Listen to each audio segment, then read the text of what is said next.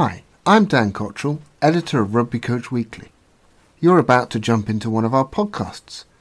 If you want to find out more about this podcast and also all of the great content, drills, activities, games, and advice on the website, then go over to www.rugbycoachweekly.net. I hope you enjoy the podcast. You've got to be able to separate when am I the parent, when am I the coach, and have really good conversations with your children about when you've got one hat on and when you've got the other, which is difficult. Rugby Coach Weekly presents The Coaching Knife, where we cut to the root, cut out the fluff, and challenge the masters of their domain to cut to the chase. Welcome to The Coaching Knife, where we cut to the root of the matter. In this episode, we speak to Gordon MacLelland, CEO of Working with Parents in Sport, focusing on how you coach your own child. We're going to cut the root on how effectively you can wear two hats that is, a coach and a parent. Gordon, are you ready for the knife? Uh, yes, looking forward to it, I think. okay. Coaching your own child is never going to end that well. Is that right? Uh, not necessarily. Uh, I think that that. Well, you scare me by saying not necessarily straight away. Well, no, I, look, I think that can happen. I think it's a challenging role. I think lots of people have many positive experiences from coaching their own kids, but I think also by the nature of it and the volume of parent coaches we've got around the world, there are some where it doesn't quite go according to plan, either for the child or for the parent. So where where do we start to make sure it goes better than that? Well, I think you, you, you, I think ultimately you've got to know yourself as well. I was very quick. I, I've been coaching my children as quickly as possible because I, I just felt that it wasn't going to work out with my personality and, and how I was and, and the space that I needed to give them. I think it's important you've got to talk to your own kids about taking on that kind of role. When they're younger, it's great because they they think, oh, this is cool. Mum or dad are going to get involved, and that's great. They're going to be around my team, and that's fine. As they get a little bit older, uh, I'm not so sure they want us around quite as much. But yeah, I, th- I think your family members, your close cons, you've got to understand it's not just the coaching. This is the bit we found. It's not just signing up to I take a team and do stuff on the field because then you've got to worry about the rest of your family, all the admin that you have to do, the fact then that your kids at home all the time and you might be stressed and you take it back home with you and you carry on the conversation and all well, it sounds like a complete disaster area. Why bother? Yeah. Uh, look, because it, it can be absolutely amazing as well. But I think the key like the title of the book, is that you've got to be able to separate when am I the parent, when am I the coach, and have really good conversations with your children about when you've got one hat on and when you've got the other, which is difficult. It okay, is so we're, we're not all experienced teachers, uh, and you've had a, a lifetime in teaching. So you've you come to these situations knowing how kids function to a certain extent.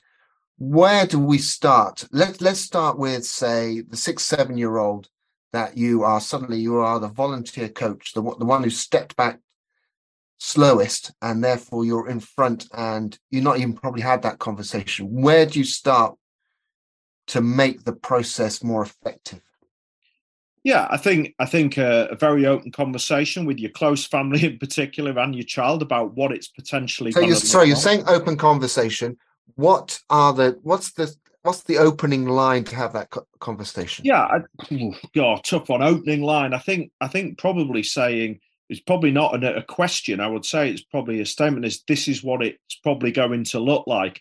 I and what might, is it going to look like? Well, well, I might not always be able to be dad in a way that I maybe would as a parent. Parent, I'm not always going to be able to do everything to suit your needs. Potentially make decisions that are always best for you. And actually, what we know in this topic is that some parents, because they worry about other people's perceptions and how people perceive their coaching behaviors, they actually end up being a little bit harder on their own kids for a variety of things than they do on other children. Naturally, it's a bit weird because it was like, well, I got into this to help my kid. It wasn't really to get in to help everybody else's and then be harsher on mine. So yeah, it, that that is difficult. But yeah, some people do and some people don't. Dan, I've heard some people who've taken on the role and then given the kids every award going from best mm. player to top try score, everything going, and it's like, well, you probably need a bit of self awareness there as well mm. because human nature suggests that's not going to go down overly well with everybody else stood there.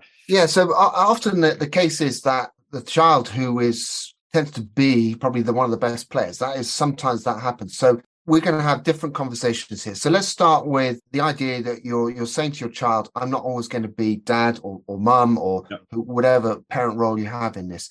So when you're saying that to them, what sort of things will they have to expect from you which are realistic without you being over harsh? Yeah, and I think saying to them, "What do you think that might potentially mean?" I think explaining to them the the role of a parent and a, a role of a coach, and I think what it probably means is there's got to be an understanding from them that out there you are focused on everybody when you are speaking to a group or you are speaking to them you have got to hold them to the same standards that you would hold anybody else. So some of the bits that we have at home where our kids answer us back and play up in front of us because it's us it's probably not going to look great in the in that coaching environment.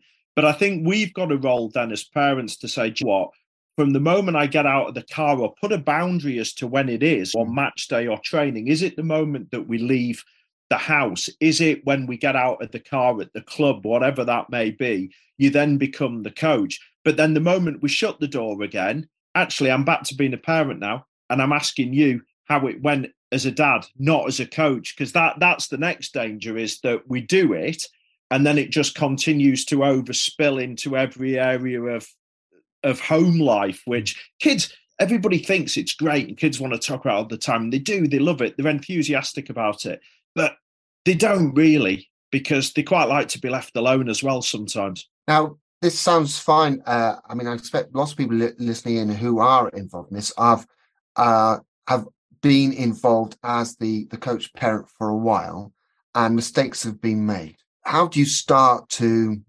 rebuild the right relationship with your child as a coach and as as a parent because things haven't quite gone to plan? Think just an acknowledgement, isn't it? And say, actually, you know what? I may have got this wrong. I mean, I've uh, I've done a lot of apologising, particularly to my uh, younger son over the well, years. Give me an example of the apologising you. Oh, uh, well, I, hey, look, I, have had to apologise and be very embarrassed by some of my car journeys home with him in the early days, and I'll, I'll give you an idea of how bad it was when we were sort of chasing academy football contracts at the age of nine. I think my standards that I held him to were just way too high. I wanted to have high expectations of him, but I had high expectations of the wrong things. I was almost expecting him to have the same approach that I would have maybe have, have had as an adult. And when it didn't go according to plan, as it never will with any seven or eight year old playing, they're going to be inconsistent and everything else. I just didn't deal with it particularly well to the stage where my daughter followed and I said, Oh, Pippa, I'm taking you to your sport when she was 10 and I was dead excited. She said, Yes, thank you, Daddy. I'm really looking forward to it as well. But there's gonna be no car bossing, she said to me. and she and, and it was and she said, and I know that something about sport, so I'm happy for a few tips, but you're gonna do it nicely. And it was like, oh my goodness, this is a nightmare because I was aware that I wasn't great and I'd had to work quite hard at it. And that really hit home. So my approach with her, thankfully, because I'd learned some of the lessons, has, has been a lot better than with my son. Thankfully, we're still friends, Dan. This will make you laugh, actually, because worth telling this one. So when he gets in the car now, and I'll talk to parents about letting your kids lead the conversation, if you don't feel that you're ready to talk or that sensitive period after games or you're not happy with how it's gone, just silence is okay. If your kid's disappointed, silence is okay as well. When he gets in the car now and I drive, I decide silence is the best thing for me because if I start speaking, I know that, that it might not come out particularly well. And he leans over now and he goes, Are you okay? Which I, which I know, which I actually then just start laughing and get over myself because he knows full well I'm not okay but then we actually have a really good laugh and a good chat about it. So again, every car journey, every kid's relationship is going to be different, and it's a it's a mess, Dan, and and it can be a mess, and you'll make mistakes. And I live and breathe this all the time with parents, and some of the things I talk to parents about, I still get wrong, and I still do. It, it's the nature of it, and as long as we're getting more self-aware, and as long as we're learning as we go, and as long as we're recognizing some of those uh, conflict points, I think I think that's more important because we're never going to get it perfect to start with yeah, I'm sure my sons are going to really enjoy listening to this. And they said to me things like, Would you just stop asking questions and asking how I feel? Just tell me what I need to know. Don't don't do the uh, how are you feeling? Did you enjoy the game? What was the best bit? Just tell me what you think, or just shut up. Uh, yep. Because they knew I was trying to use the Jedi mind tricks to try and draw stuff out of them. Not that it's wrong, no, I, and I, I, think this, and this is where you always say, I, I, think we talk to parents about car journeys and stuff like that. Is every family, every car is going to be different. There's kids are going to have different demands. They're going to have different wants and needs on the way to games, after games. There, some like to be told directly. Some may be extrinsically motivated rather than intrinsically motivated. Yes, in perfect practice, in the perfect world, we, that may not be the approach because actually we would rather let children have a voice, ask them open questions, let them reflect, let them problem solve, all of those things. It's quite hard work with some kids that it takes quite a lot of time and a lot of investment and a lot of practice. I'm not saying we shouldn't do it, but I think we should also be very careful that there isn't a one size fits all and that's the only way to go because everybody knows the kids better than anybody else. I think it again, it's just having different things to use at different times to, to suit your needs. Now, plenty of parents will probably be saying, okay, car journey conversations, all these conversations are fantastic. But sometimes the reality is that I'm on the pitch uh, coaching and my child's being naughty. It's so difficult to tell them off in the right way. How do I deal with that situation? I mean, it never happens to you because, of course, you're the perfect coach out there. The kids always well behaved, but for the rest of us, hey, look, I think I think for me, Dan, I think this is, and we haven't got onto this yet. I think it's nice if you're not doing the coaching job alone. I think any parent, if if you've got an assistant coach with you, I think there's some value in having that conversation as well with your assistant coach to say, look, if it's my kid that's that's playing up, can you effectively manage that away from me so I don't have to get involved or deal with it in whatever way you see fit? And I think an assistant coach can be really valuable as well because when we talk about separating these roles, could you imagine if we've had a massive Barney at home? There's nothing wrong with the sport, nothing's gone wrong, but we've fallen out about something at school or something that our kids have got wrong. We get in the car and we go to training and that spills over doesn't it that that relationship continues and actually if there's somebody else there that you can lean on a bit make them self-aware that actually we're not having a good time at the moment we've had a bit of a fallout can you do the bits that i don't necessarily feel like doing today that would be really good and i think uh, an assistant can help but i guess if you haven't got an assistant you're going to have to do what you would do with anybody else. I think that's where values become important and what what the the behaviors are around your group. And I think we've got to be consistent, whether it's our own kid or whether it's anybody else's kid, that they're all treated the same way. And however you choose to deal with that particular situation would be the same that you would deal with it with any other child. Now, this is, I think the tough thing is that you are extra conscious that whatever you say to your child, everyone else is judging that. Now, you you say that the balance is sometimes we can go too harsh or we can go too soft. I mean, there is it's hard to find a middle ground with any child. You've got some ideas on how we can keep ourselves self-aware and grounded on those sorts of incidences where we we're not quite sure whether we go too hard or too soft. Yeah, I think sometimes it's when we go to the extreme where we just never say anything to our kid. We barely give them any feedback or any praise, and they do something. And actually, we probably pick up on their mistakes more than other kids as well. We sort of hold them to a mm. sort of higher standard or a, a higher demand. That's easy to do. I think being self aware about the fact that people are watching, people are looking, perception I think that mindset of right, we're all here to group and and trying to just separate the fact your kids in it and just say, right, any quick comments that you'd make about well done, love that, love that creativity, really good decision. all those comments. No one's going to pick that up if you're firing those out left, right, and centre, whether it's aimed at your kid or aimed at anything else. I think probably what you've got to be aware of is when we bring groups back together to stand there and and say things like, "Oh well, only." Only Archie got that right, and he was the only one that did it brilliantly, and everything else. Look, you can talk to him about that when you get home. It doesn't need to be done where everybody else can hear it and and anything else. I, I would say coach as normal, give them the feedback as normal, be positive, treat everybody the same. Just think about going overboard that bit where being aware of how maybe other parents are feeling if their kids haven't done it as well or or being aware that they may not be happy with an outcome and, or be aware with a particular type of award that you may have given. And that's not to say your kid doesn't pick up any awards because that's not fair either. Why why should they not be part of it? Again i think that's where awards that value other things than top try scorers, best players have become really valuable. Things like hey, give me examples of awards like yeah. that. So stuff like on a weekly basis where anybody can win it, who's shown determination, who showed resilience, who was creative, who was adaptable, who made good decisions, who was self-organized. Who who communicated well with each other? Awards that anybody can win on a given week to show that we're not just driven here by the perfect outcome or the perfect performance that there's other things going on and i think particularly with younger groups quite nice if you have a little group of parents that that maybe help select those awards every week or again like if, yeah and if you've got the assistant coach again it helps and actually parents of other things do acknowledge they say oh yeah he was good today he needs to have it no nobody's that bad where they say no they shouldn't get it and i think that just just it's just an idea. It just helps, I think. You've worked with uh, a number of top sports people who've coached their own child. Hmm. what what sort of were the main lessons, or a lesson that's come out of that which surprised you?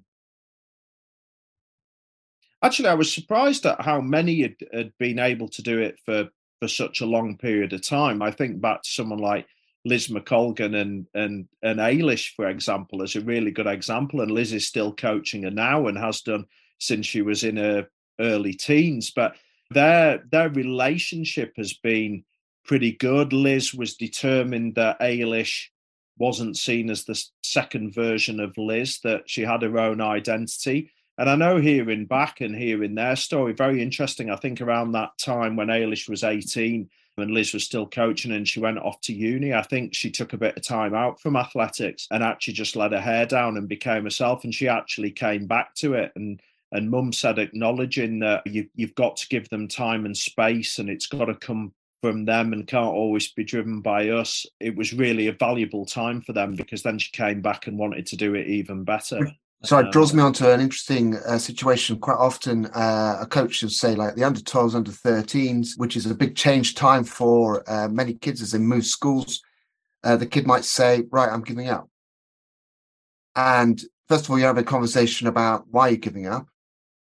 And the second thing is, this is going to have, could have a disastrous, well, not disastrous, but a very big impact on the team. Any any thoughts on how we might try and deal with that? look, I think that we'll always say to parents, Dan, and it, it, it, it's the nature of it. I think that conversation's got to be on the table.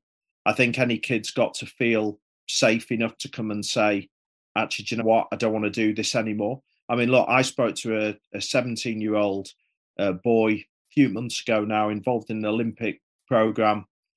Very good. And I said, Why are you here? What's motivating? And he said, I don't want to let down mum and dad. I think his mum and dad would have been mortified. I'm not sure it's the greatest thing I wanted to hear in terms of how he was feeling about it and the pressure that that he was clearly under, just as somebody who who values young people and and how well they do. But that conversation does have to be there. Now, look, as you say, if a kid suddenly comes up and says it, we've obviously got to investigate why straight away. Where's that suddenly come from? I'm also a big believer that you finish a particular commitment or a block of time that we're not frivolous because children can change their mind. They, can be fickle at times. And I think not saying, oh, yes, of course, darling, we'll do that tonight. I think I've spoken to other people where they've carried on, finished off a particular block, and a, a few weeks later or a few months later, they're actually back in full swing again and they're, they're very happy to continue. So I think it's hard, isn't it? Because I think we've got to understand that ultimately it has got to come from them. Uh, if they're at that stage where they don't want to do it, we're really I think we're pushing pushing uphill there a bit. I think we're never really going to win that one. And then you hear amazing kids who've gone and done something else and been far more successful in the other stuff than they, they would have been in the in the sport that we pushed them to do. Gordon, that's been brilliant. Lots of great insights there. So Gordon spent 25 years in sport and education, coaching at all levels.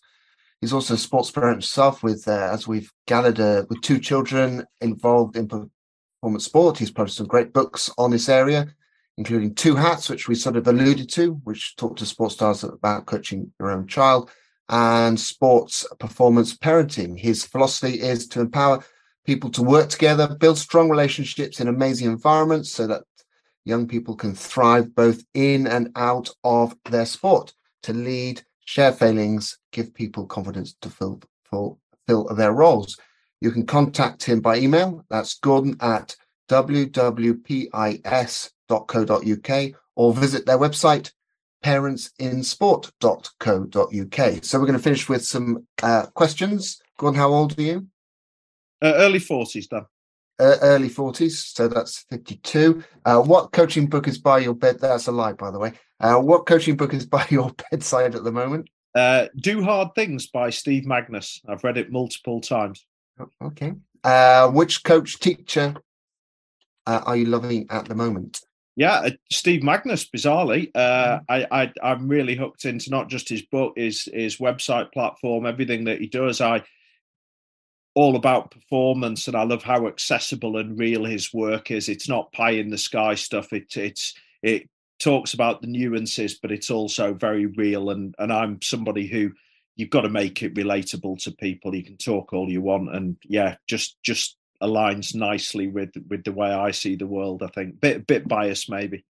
Okay, which team sport subject would you love to coach at the moment?